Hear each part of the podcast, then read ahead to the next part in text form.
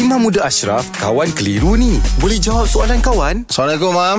Waalaikumsalam warahmatullahi Soalan daripada Hawa, Mam. Eh. Saya ingin bertanya berkenaan anak angkat yang dinikahkan dan dibenti ke atas nama bapa angkat kerana ayah kandung telah meninggal. Tetapi diwalikan oleh abang kandungnya. Sah tak? Okey, baik. Pertamanya, tidak boleh anak angkat dibenkan dengan bapa, Bapa angkat. angkat. Itu first sekali. Hukumnya salah dan salah. Sebab ada orang kadang-kadang macam-macam teknik ha, dia buat. Dia nak bagi ejaskan benda itu. Saya tak nak kupas tentang fatwa bin apa bin apa tu. Hmm. Ha, itu ada negeri-negeri yang berbeza. Cumanya asalnya tidak boleh kita benkan kepada bapa angkat. Jadi bila dalam kes yang dalam soalan yang akak tu tanya tu, akak akak siapa tadi? Hawa. Ak- Hawa tu tanya tu. Dia kata tapi nak kahwin dia gunakan Abang- abang, abang kandung. kandung. Nampak? Maksudnya dia tahu tau. Ah, dia tahu salah, ah. Dia tahu salah. Jadi dia nak kahwin, dia tahu tak sah kalau guna bapa bapa angkat. angkat, betul. Ah. Jadi dia pergi cari abang kandung. Tindakan dia betul. Kalau ada bapa yang betul, bagi bapa yang betul dululah. Mm, Ha, tapi kalau ranking-ranking sampai ke abang kandung, maka tindakan dia betul. Tindakan betul. Kahwin tu sah tapi tindakan bin tu tak sah. Ah, ha, tak dua sah. kes berbeza. Yes. Ah, ah. Dia faham tak? Terima kasih, Mam. eh. Terima kasih, Mam. Alhamdulillah. Selesai satu kekeliruan. Anda pun mesti ada soalan kan? Hantarkan sebarang persoalan dan kekeliruan anda ke Sina.my sekarang.